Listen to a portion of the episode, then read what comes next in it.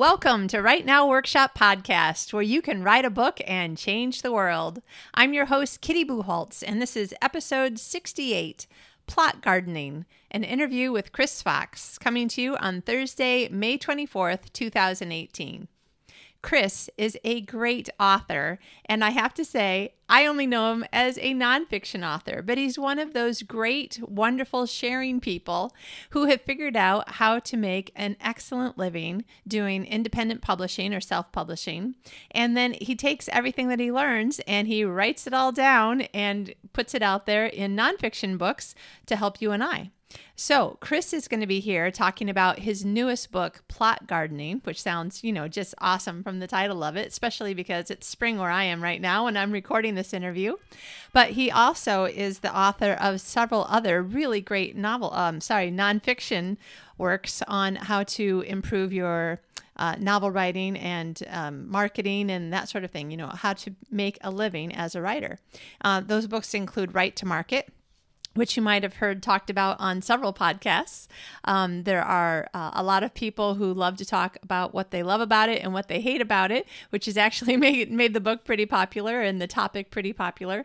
5,000 words per hour, which sounds ridiculous, which is why people are like, wait, wait, wait, what's that about?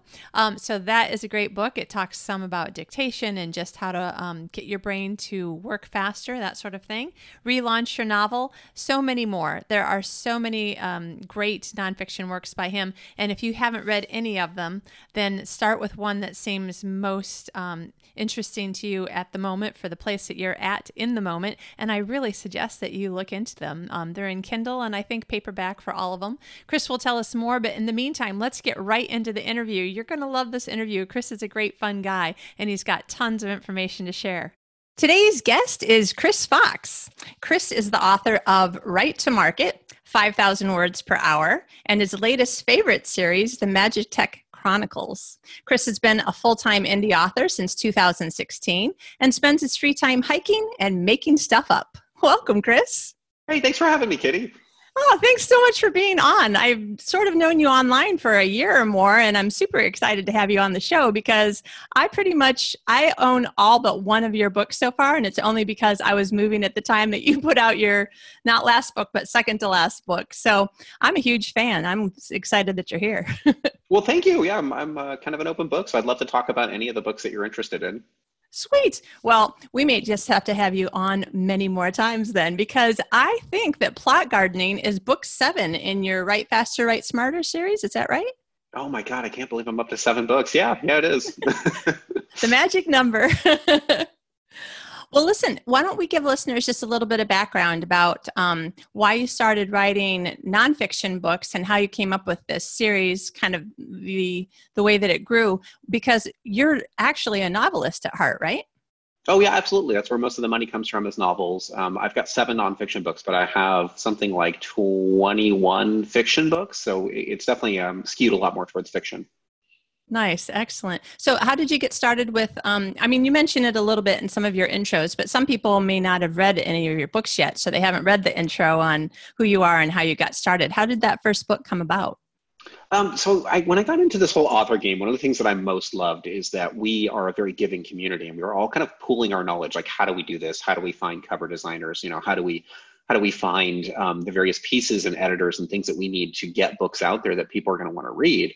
Um, and I realized that my background in data science and in computer science kind of put me in a unique position to teach people sort of how my productivity was working. At that time, um, I was taking the bus every morning into San Francisco and I worked as the sole software engineer at a startup. And, and so, you know, I had to be really scrappy and I had to get creative. And I applied that methodology to writing. So every morning on the bus, as I bounced my way into town, I would write my 5,000 words and I'd track it very closely you know when was i writing faster um, what were the circumstances i was always studying this data and i started sharing it with authors and what a lot of people started telling me is the concept of a writing sprint um, was was really interesting to them and was helping them write faster maybe i should write a book uh, and so I, I, said, okay, sure, why not? Uh, so I put together an, an app, which has uh, since been pulled from the App Store due to lack of, lack of updates. Uh, oh. but, but right around that same time, I also made myself um, that that book. I, I, wrote the book and I put it out there, and I, I, started telling people, okay, this is how I'm doing it. And I was really, really surprised how many people embrace the 5,000 words per hour methodology, how many people are now doing writing sprints, and, and how wide it's spread. I'm now hearing it, you know, from many, many other sources. Uh, and it, it's really cool to kind of see it become, you know, almost colloquial wisdom at this point uh, which right. I find really gratifying. yeah, yeah, I'm sure there's a lot of people who have no idea that um, the the person who started their sprint group and the person who started the sprint group that that person is was somebody who you know three reader generations back read your book and was like, you know, this is a great idea. We should start it. Yeah, and, and, even me. I mean, the idea didn't, I think, originate with me. I called it a sprint, but um, the the Pomodoro method, or Pomodoro method, has been around for some time, and I've seen a lot of people use that. And I think yeah. software, you know, stole that from somewhere. So I'm just really applying other principles that that you know uh, came before me. yeah, yeah. I have to say, I love that method. It certainly has worked for me in my brain as well. So, so you wrote the first book, and then did you think, well, I'm just going to share this information I have in my head so that it's out there and I can stop answering emails, but I don't expect to do more? Or did you sort of have in the back of your brain? Because if you worked at a startup, you have a little bit of an entrepreneurial personality anyway, right? Yeah, I was just trying to see, you know, can you make money selling nonfiction? So when I put out 5,000 words per hour, I already had two novels out and there was a third one on the way, and I was making pretty good money and I didn't really know what to expect. And, and what I learned is that nonfiction is a completely different animal. Um, when you put out a novel, we're all about, you know, how big is your launch and how many copies do you sell right away? And, you know, is it breaking the top 100 on Amazon? And, you know, that stuff's so important and, and so vital to your career. But with nonfiction, you tend to sell some copies every single day. It's a lot more word of mouth and it's a lot more long term, I guess. Uh, 5,000 words per hour has never been in Kindle Unlimited, and it still sells 10 to 15 copies every day, and it has pretty much every day since I released it. That's never slowed down, that's never changed. There are small spikes upward and downward, but nonfiction is much more consistent, and, and I find that fascinating. Uh, but really, I, I, didn't do it necessarily to make money. It's it's a part of my income, but it's actually a comparatively small part. It's less than 20% of my earnings is nonfiction. Uh, yeah. But you know what? I'll take it. yeah, that's right. So, has it turned into something that, um, it, for some people, nonfiction is just a way to stop answering 100 emails a day? Uh, is it something that you found that you're like, you know what, I like this? People are asking me for help. I'm apparently helping people. I'm just going to keep going? Uh, yeah, I, I, found that I enjoyed the teaching part of it. So somebody would read the book and a light bulb would come on and they'd say, you know, this helped me and, and now I'm publishing my first book. Thank you. And that was really gratifying. Um, and I started getting a bunch of questions about other topics. So I decided as I learn new stuff in the publishing industry, I'm just going to write a book and share it. And that's what I've been doing ever since. And that's, uh, that's what's gotten us up to seven books. Uh, and I've got eight, nine, and 10 on the way. you already have the ideas for them. I do. Mm-hmm. Nice, excellent. Well, um, when you were talking about the work that you do on buses, I also was on a bus today reading your book, Plot Gardening. so um, I thought it was interesting. Uh, actually, when I first got, because I'm on your email list, so when I first got the email that your new book was coming out, and I remember thinking to myself, plot, oh, I don't know that he's put out a craft book yet. And then in the intro, you're like, yeah, I don't know why I haven't put out a craft book yet, but this is the, the first one, right? Mm-hmm. Very first one. It's funny because if you look back in 5,000 words per hour, it says in the end of that book that the next book I'd be putting out would be about outlining. And then it just never happened because people kept asking about other topics. So plot gardening is, is my, you know, finally wading into the craft arena. Yeah, so I, I found that plot gardening was much, much more difficult to write than uh, all of the marketing books because with marketing books, I can give people experiments that they can try that they can sort of tailor to their own genre. And it's very easy to tell them, you know, try A and then try B and then try C um, but with something creative like plot gardening, when you're actually trying to develop a story, there's so much artistry involved that capturing that in a way that people could replicate, I found to be really challenging. So it was a lot harder to do plot gardening than any of the other books. Yeah, well, and also the way that you were describing it um, in the in the beginning of the book about how you were doing the research for yourself in order to become a better storyteller yourself, it sounded to me like it must have been probably hundreds, a couple hundred hours of research. If you read all the best books and were watching all the videos and rewatching and rereading things that you'd already read, I was thinking to myself, my gosh, you really did a deep dive into storytelling, you know, the, the craft of st- storytelling. Yeah, I, took probably six months where, you know, I, I, cut off most communication with the outside world and I took kind of a page from the book Deep Work and, you know, was trying to focus on this and sort of really drill down and learn what does story mean. And so I took a course from John Truby and, you know, I, I, read all these books on it and I really immersed myself in story and I watched all my favorite movies and I reread some of my favorite books. And I, think that really helped me to distill down what I think the essence of story is in a way that people can can sort of latch on to. Yeah. And then you, uh, if I remember right, you ended up um, using the tools and stuff that you talk about in the book plot gardening for a couple of your novels and i assume that you probably did that before you wrote the nonfiction book that you were trying it out Mm-hmm. Um, before and after. So I'm going to be trying more experiments and I'll, I'll probably update the book with the, the data I get from those. But um, I didn't really understand that I was, in fact, doing what I've now come to call plot gardening while I was doing it. But it's been sort of a, a growing part of the last several books. And all of the books in the Magitech Chronicles involve it in some way. And it's part of why I think they're, they're doing so well and why the, the fans are so dedicated um, as opposed to some of the other series that I have because there's that, that rich world building that maybe was absent in, let's say, my, my Void Wraith series. Right, right. Okay, now um, you have the way that you do your books. I just love the end of the chapters of I don't know all the books. Most of the books um, have exercises, and then you compile all the exercises at the end of the book. I know that's the case for plot gardening as well, right?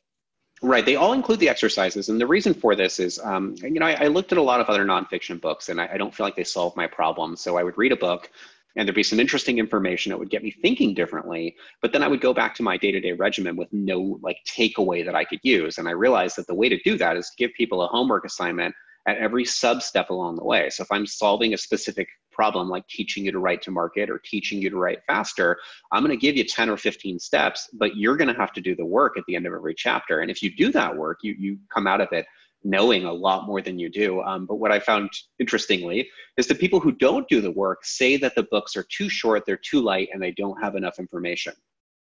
Well, that kind of explains what they were doing, doesn't it? Uh huh.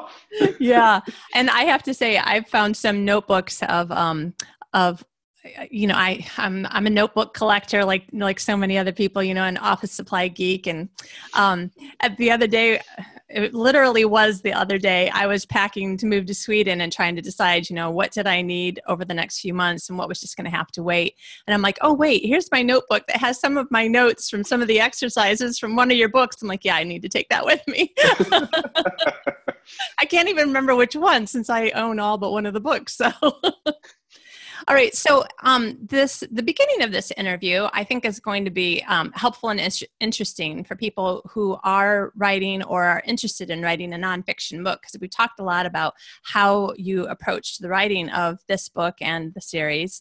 So, let's talk a little bit about uh, the actual topic of this book uh, for the novelists out there and the short story writers and whoever else is is writing fiction. Um, I know that there is far too much for you to be able um, to distill into an interview, and I wouldn't want anybody to think that you and I are going to cover everything that's in the book and they don't need it because what they really need is to do the exercises in the book even um, what I was reading on the bus today, I was like, oh man, why don't I have my iPad so that I can like try a couple of these things? And I'm speaking from someone who was like, oh yeah, I'm going to interview them, but you know, I have eight titles out. I've been teaching writing for a long time. I don't really need another book on plot. But I'm like, oh, I really like the way that you you think about things just a little bit differently you know it's it's taking my like you're saying it's taking my brain into place it's a little bit different and it just kind of cracks open a little bit more um, creative creative thought. So let's kind of go into what what is it that you are trying to accomplish you know from the perspective of a novelist? Uh, I, I want people to be able to approach their novel like it is, you know, an art-based project where you're, you're, sort of taking the time to do all of your world building, and it isn't all about this outline that you need to create. We're very polarized, I think, as writers. A lot of people consider themselves to be pantsers; they write by the seat of their pants and then the rest of us are, are plotters or outliners. Um, and I feel like both approaches have some some merit to them. If you're just freeform writing, you're going to come up with some really neat stuff. And excuse me, if you are outlining meticulously, you're going to have to cut a lot less stuff when you actually write your book. But I feel like the best stories maybe involve parts of each. And so plot gardening is my attempt to show people here's how you do it creatively. Here's how you start you know sort of fertilizing your little garden and getting all your ideas growing. And then only after that's been happening for a while do you actually start working on an outline. So it, it's sort of my attempt to hybridize the process and use that creativity that, that is so vital to success but also give you a system you can follow so you have a story that makes sense. Yeah. Okay, so you said that um, the Magitech Chronicles, um, the was it book one that you were not realizing exactly, but that you had started realizing later that you had been using these techniques. Can you tell us a little bit more about the writing of it so that listeners can um, listen to your example and then be able to apply it to what they're working on themselves? Sure. Um, so when I started out with TechMage, I, I, actually made a mistake in this book, and it was one of the, the core mistakes that helped me to write plot gardening. And that's when I made my protagonist, I gave them amnesia, which you know it, it's a trope that's been used before. It's not necessarily a bad trope, um, but what it does is it weakens the character's motivation. If the character doesn't know who they are, they don't necessarily know what they want.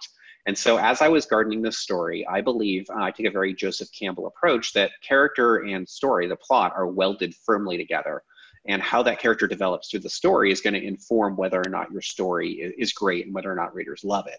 Um, if you completely divorce plot and character development, I, I, think that readers sense that something's lacking. You know, real people are changed by the experiences that they face in real life. And I wasn't adequately showing that in the first book. And so what I realized is, well, wait a minute, I need to give him a more clear cut motivation. And let's see what happens when I do. So people love this setting. They love the world building. I've got dragons fighting starships, and, and there's definitely a very rabid audience interested in that.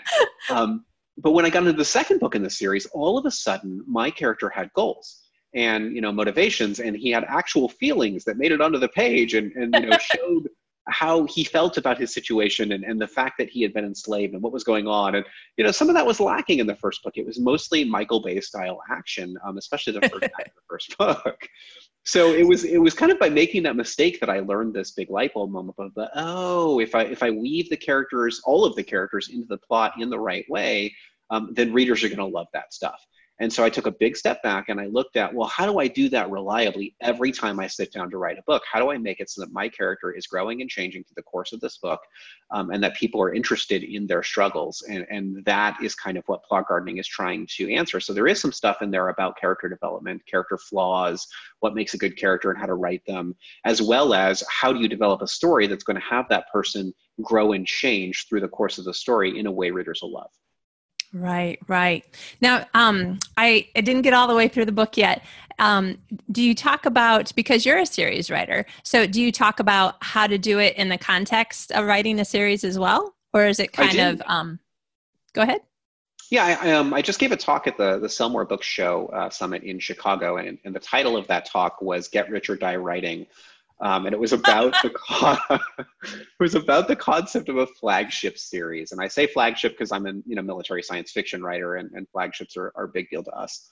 Um, but the, I've heard signature series. I've heard other terms from other um, other industries, romance especially, where the idea is that you need to write a series that's going to really captivate readers in the long term. So we're talking Harry Potter. We're talking, you know, Game of Thrones if it had an ending. We're yeah uh, you know, we're talking about these series that, that sort of draw you in and it's very worthy of our attention. Um, and it, can be difficult to pull off, but it's doable if you're sustaining what John Truby would call narrative drive. Uh, the example that I used in the talk uh, that I gave in Chicago was let's say you've got um, a thriller that you're writing, and your main character is a, a James Bond clone. In fact, I'm going to call him James Bond since we all know who James Bond is. Let's say that you're writing James Bond, and James Bond uh, gets to stop the bad guy at the end of the first book. That's an okay thriller. Maybe he's disarming a nuclear bomb, and, and people like that. But in and of itself, it's not enough to sustain interest. It's not going to keep readers turning pages and going to the next book. And what you need are complications. So let's say in the first book, you've got uh, James Bond solving this crime, but his partner is almost as good as he is, uh, but is always playing second fiddle and is not quite as good. Now we get to this the beginning of the second book. Maybe this this sidekick betrays James Bond, frames him, and now James Bond is on the run. But I, I still think like even that's not enough. You can ramp it up further. So what if, um, in, in addition to this circumstance, the villain from the first book is still alive, and the only way for James Bond to clear his name is to find this villain and work with them to clear their name. So now you've got this tension of, of the former villain working with James Bond, and clearly they're not going to get along. They don't like each other. You know, why would they even work together? You have that whole thing to play with. And then, of course, you've got this other character who started out as an ally, but is now an enemy. So, kind of your goal is to keep shifting those alliances. You know, allies are becoming enemies, enemies are becoming allies, you're introducing new characters, and along the way, every single character is changing and growing. They're becoming different people, they're learning from their mistakes, even if they're small lessons each book. but they're Yeah. kind of moving in, in a direction where they're becoming a different person. I think um, one of the best examples of this is the Dresden Files by Jim Butcher. I don't know if you've read that. Oh my gosh!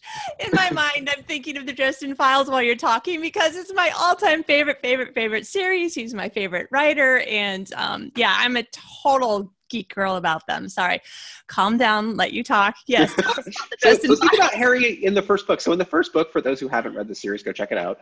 Um, Harry Dresden is a wizard PI.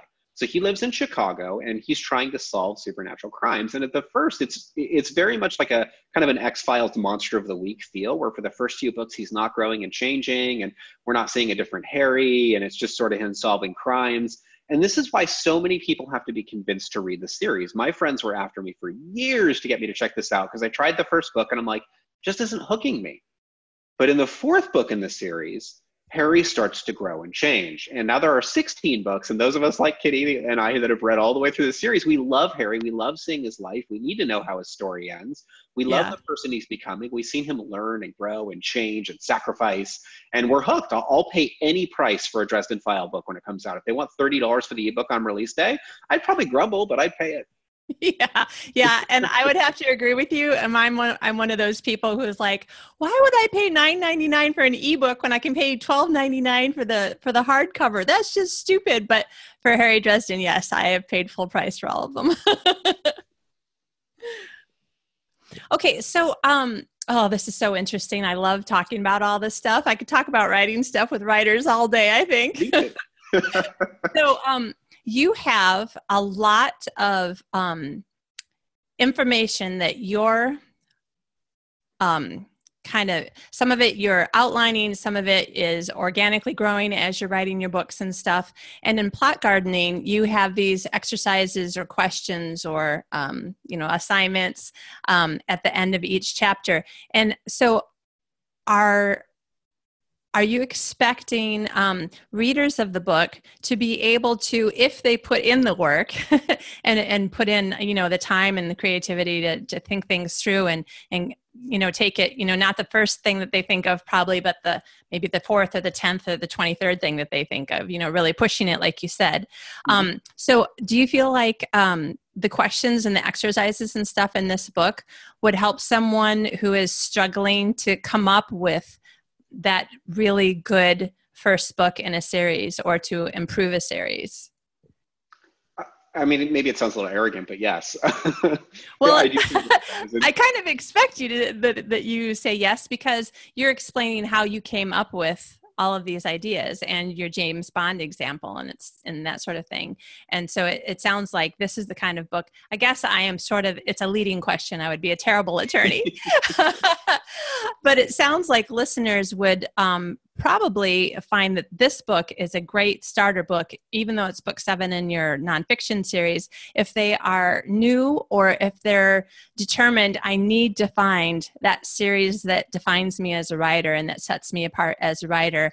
And like, I I have, I'm one of those people who I just have a really high bar that I set for myself, and I still haven't actually reached my own bar yet. um, so I'm always thinking of how can I make this like it's good? I'm getting good reviews, but but I want to write great books. Like, how can I push myself to write great books? And it sounds like um, this idea of asking yourself questions and going through exercises. Um, tell us a little bit because I just love the way that you start out the the beginning of the book. Um, tell us a little bit about how you explain how this the beginning stage of thinking through all the creative bits is like a garden and planting a garden to some degree. Sure. So the, the analogy that I use um, is im- imagine you've got a planter box in, in your backyard and you're going to do your novel in this planter box. Um, I start out with something called the layer system, which is designed to add um, a metaphorical layer of soil to the bottom of this. And really, what you're doing is just defining the big picture pieces. Who kind of is my protagonist? Who is my antagonist? What is this setting like? And am I writing in, in you know military science fiction or am I writing a romance that's set in you know South Africa? You're, you're just picking some of those things, and because the simple act of doing that is going to get your subconscious working. You're going to start thinking about things. You're going to maybe be watching a documentary or a show on Netflix, and all of a sudden the light bulb's going to come on in your head. You're like, oh, I can add a character like this. And so you can rush over to your Scrivener document, your garden, and you're going to add in another handful of soil. So I liken characters to seeds, and your world building is the soil. So you're building this rich world, and then you're putting the seeds, the characters in it, and you're starting to think about how would each of these characters act, behave, and, and what is their motivation. And so they start to grow like plants would, but your your outline is the pole that you stick in the guide pole you stick in the soil that this sort of determines what direction those characters grow. So you can't completely control them; they're going to go in, in their own directions sometimes, but you can provide them a guide and and um, in some ways you want to slow their their development and their growth and force them to go a certain way. And then others you know maybe you want to give them free reign and let that plant do what it's going to do. And, and, the book is designed uh, i guess kind of to show both routes. Excellent. So even if somebody was like, no, I, I really am a plotter, or no, I, am really a pantser, um, I think personally, reading um, as much of your book as I have so far, that honestly, if somebody really wants to just have a method to really push themselves, this this book, your book, Plot Gardening, really can work for really any kind of novelist. The uh, the number one takeaway for both groups so far, if you are a plotter and you're reading the book, you're like, oh, I've read all this hero's journey stuff. I know about story structure, and so they usually roll their eyes. But what they come away with is the world building and the the idea that they can do some discovery writing early on in the process before they've really even plotted out their entire book, just to learn who these people are. And then on the flip side, um, the other group who who wants that unfettered creativity is realizing that they can still have that but an understanding of story structure is allowing them to tell a good story. So maybe they're not consciously saying okay this is the first gateway or you know this is my meet the goddess. But in the back of their mind they're like i know that a story should sort of flow this direction. And so as they're writing they're kind of unconsciously doing that. Yeah now, another thing that um, you might be the first person that I've noticed to actually put this in print in this century for sure. Um, you, your book plot gardening was the first time that i have read since i read like um, some autobiographical work from you know like the who am i trying to think of like charles dickens and mark twain and like you know the the old favorites um, about how you can be working on different plots I mean that in the gardening sense, in your plot garden. So you were talking about how you will be putting down ideas for whichever book is on your mind at the moment while you're driving or brushing your teeth or whatever, and you have an idea for this book that you know you're going to write, might not be the one that you're working on right this second. And then you're just going ahead and putting all these seeds in the in the different book gardens. Is that did I understand that correctly? Absolutely. Um, I've got a video series called plot gardening, how to plot a novel from scratch. Uh, and, and that's what it does. It walks through this process. And, and I mentioned in those videos and in the book as well that um, this, this book I'm working on is called The Dark Lord Bert. And I haven't actually sat down to write any of it yet. Um, but what I'm doing is plotting it. And so I have this Scrivener document, and every once in a while I'll, I'll see something that'll trigger a thought in my mind and I'll add it to it consciously as I'm working at the gym or you know walk into a different location uh, is you know sort of processing that and allowing it to grow. And I'm doing that with multiple books at once. So as of uh, today, I've got four books that I'm working on. Um, two of them very seriously, and two of them are just sort of in, in the background. Now, I know for some people that will freak them out. Don't worry, you don't have to do that. You can work on one book at a time. Um, but I have to say that um, I am one of those people who not only do I actually have three unfinished series that I'm working on, you know, I've got one book in this one and two books in that one, and it's it's kind of ridiculous. And then of course I ask my readers, well, which which one series you want me to focus on? And it was almost a one third, one third, one third split. like, oh, thanks for being helpful. um, so I have a tendency to be thinking about a lot of different stories at the same time anyway. So and I I would listen to what other people would say. And this is the point that i kind of wanted to make myself is that i want listeners to really think about um, you're giving a lot of great examples and maybe 97% will work for this listener. Maybe 42% will work for this listener. So if you're a person who um, writes one book at a time, you don't even think about any other books, totally fine. But this is the first time that I felt like somebody was giving me a way to deal with the way my brain already works, which is that sometimes I'm thinking about that book that I started in grad school that I'm determined to finish and I just can't figure out. And then I'll be like, oh my gosh, that's what happens. So and so dies. And then blah, blah, blah. I'm like, oh my gosh, it's so brilliant. But that would be like a book three event. So I have to figure out what happens in books one and two. I'm not in a place where I'm going to write that series right now, but I feel like um, it's hard for me to be uh, calm about not losing all these great ideas. And it sounds like this is a way to make you feel like I- I've got it. All of my ideas, I have a way to put them someplace. Yeah, I, I, for the longest time, I believe that you should only work on one project at once because you know that's what we're all taught, right?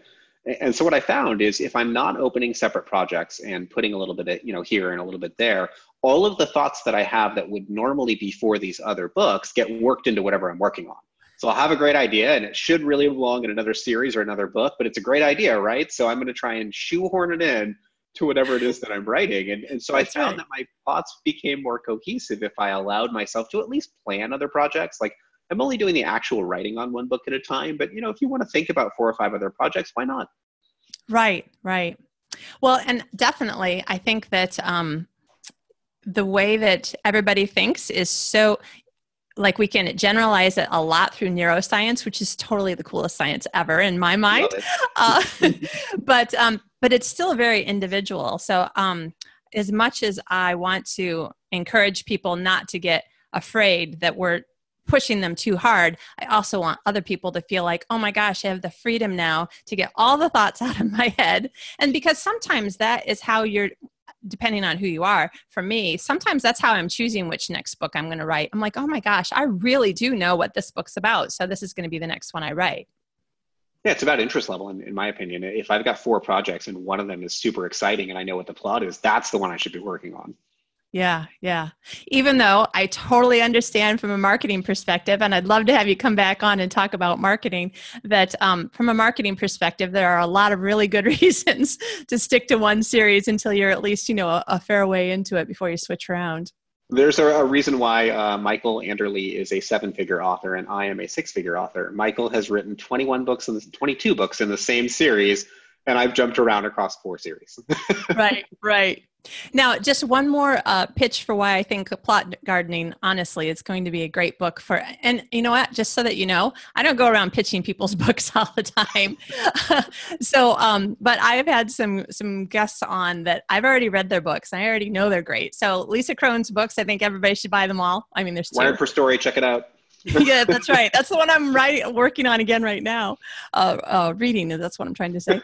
Um, Okay, so I have to say that even though, again, I didn't really think that I needed a book on plot on plotting, I think plot gardening is going to be a great book for for just about anybody. If you're new, I really think this is going to be a huge help in getting um, a step further ahead than other new people. And I think that if you've been around for a while and maybe you feel like me, like I have good books, but I want to write great books, there are a lot of really great um, both techniques and questions in the end of chapter exercises, which, by the way, I would just want to say again how much I love that you put all the exercises at the end of the book because I am a read it all the way through kind of person and then do the exercises at the end.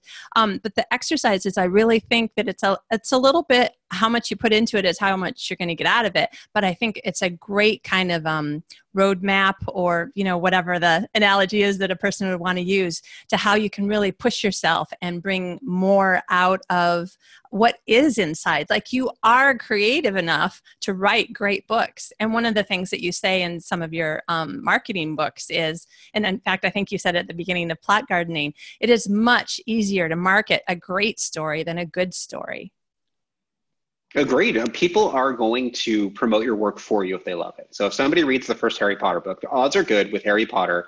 If your experience was anything like me, somebody recommended that book to you, probably several somebodies, and that's why you picked it up. And, exactly. and, that's ultimately what you're looking for is making those advocates, people who are like, wow, this, you know, Chris Fox books was so good that I need to tell my family about it so they can share in the experience. And then that comes from craft.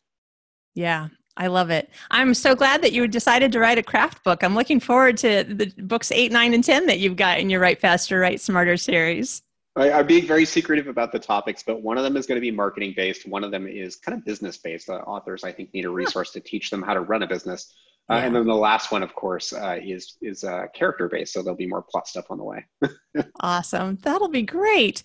Listen, I know where I can find all of your books because all of yours are on my Kindle. But where can other people find you and all of your books? Uh, best place to find me is my website, chrisfoxwrites.com. You'll find resources like you know free spreadsheets to tra- to track your writing. Um, articles. I run a YouTube video channel that uh, has videos on everything from you know plotting to characters to marketing. So basically, my goal is to put together a repository of free info for writers, and all of that is at chrisfoxwrites.com. chrisfoxwrites.com. Awesome. Very good. And the YouTube channel, I think, is youtube.com forward slash Chris Fox Writes. That's correct. Yeah. Can you tell I've been there too? I'm a fan. yeah, I just passed uh, 20,000 subscribers, which kind of blows me away. Uh, and we're about to hit a million wow. views. Oh my gosh. That's congratulations. Thank you. That's amazing. Now, now you realize you can't shave now because no, I will always have to have the beard. That's become part yeah. of the look. Um, but more importantly, my wife likes it. So. oh, there you go. Yeah. When Mark Dawson was talking about his beard, I was like, "This looks so weird to me to see him with a beard," and he was like, "Yep, my wife likes it, so it's staying." I'm like, "Well, there you go." yeah, we're used to seeing him baby faced. Yeah, exactly.